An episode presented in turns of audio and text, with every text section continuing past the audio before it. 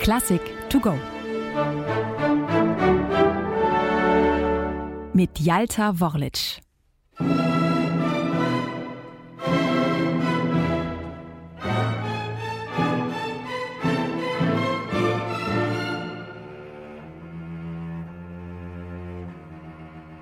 Sieben lange Jahre herrscht nun schon Funkstille zwischen zwei eigentlich mal sehr eng befreundeten Männern, die das 19. Jahrhundert musikalisch nachhaltig geprägt haben.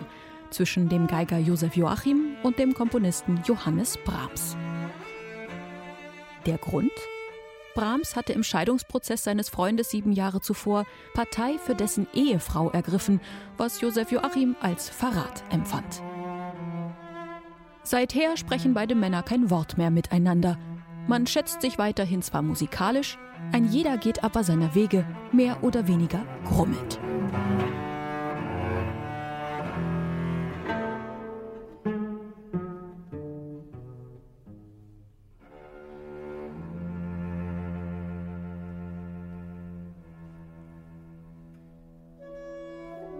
Nun, 1887, kommt es endlich zu einem Annäherungsversuch.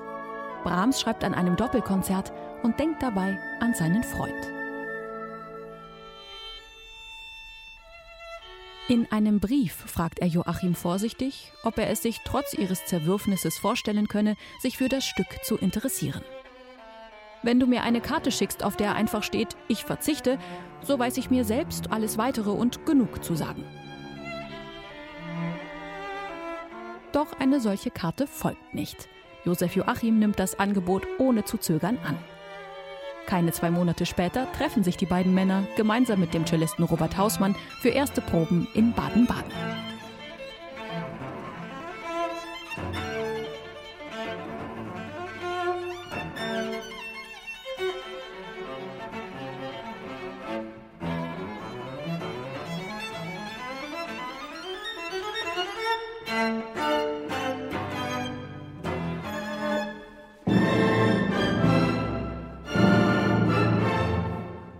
Wie einst im Violinkonzert steht Josef Joachim Johannes Brahms denn nun auch im Doppelkonzert beratend zur Seite. Ebenso der Cellist Robert Hausmann, mit dem Brahms gerade erst seine zweite Cellosonate uraufgeführt hat und der seit vielen Jahren Mitglied des Joachim-Quartetts ist. Mit der Komposition eines Doppelkonzerts verfolgt Brahms Ende des 19. Jahrhunderts ein ungewöhnliches Vorhaben. Denn die Zeit der Konzertanten und Concerti Grossi liegt lange zurück. Darüber ist sich Brahms im Klaren, und doch ist er von der Idee nicht abzubringen. Vielleicht, weil er ahnt, dass es ihn und seinen alten Freund wieder zusammenschweißt.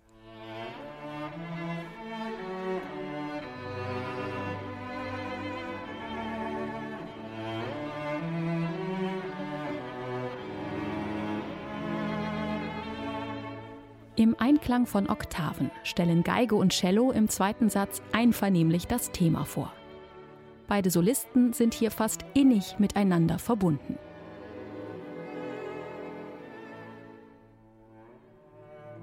Die gesamte Komposition ist letztendlich auf Dialog ausgelegt. Wie auf einer achtseitigen Riesengeige möchte Brahms sein Doppelkonzert gespielt wissen.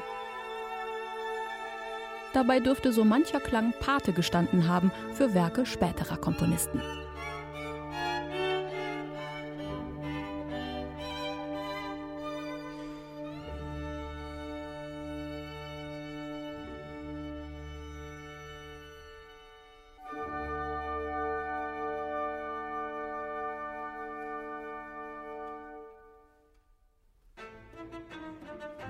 Der dritte und letzte Satz wird dann vom Solo-Cello eröffnet. Er hat ein unruhig tänzerisches Thema, das den Solisten viel rhythmische Präzision abverlangt. Hier ist es übrigens der Cellist Friedrich Jürgen Sellheim gemeinsam mit dem Primarius des späteren Joachim-Quartetts in Hannover, Volker Worlitsch.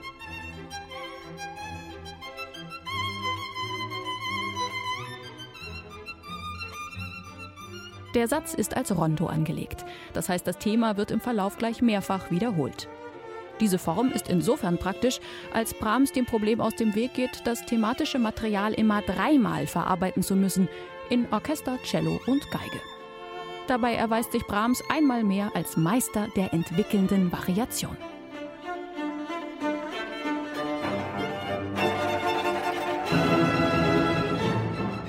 Das Echo auf das Doppelkonzert fällt geteilt aus.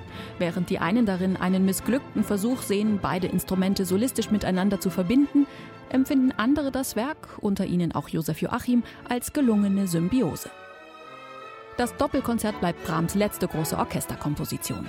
Bis zu seinem Tod zehn Jahre später schreibt er nur noch Vokal- und Kammermusik. Die Freundschaft zwischen ihm und Josef Joachim aber wird bis zum Lebensende halten.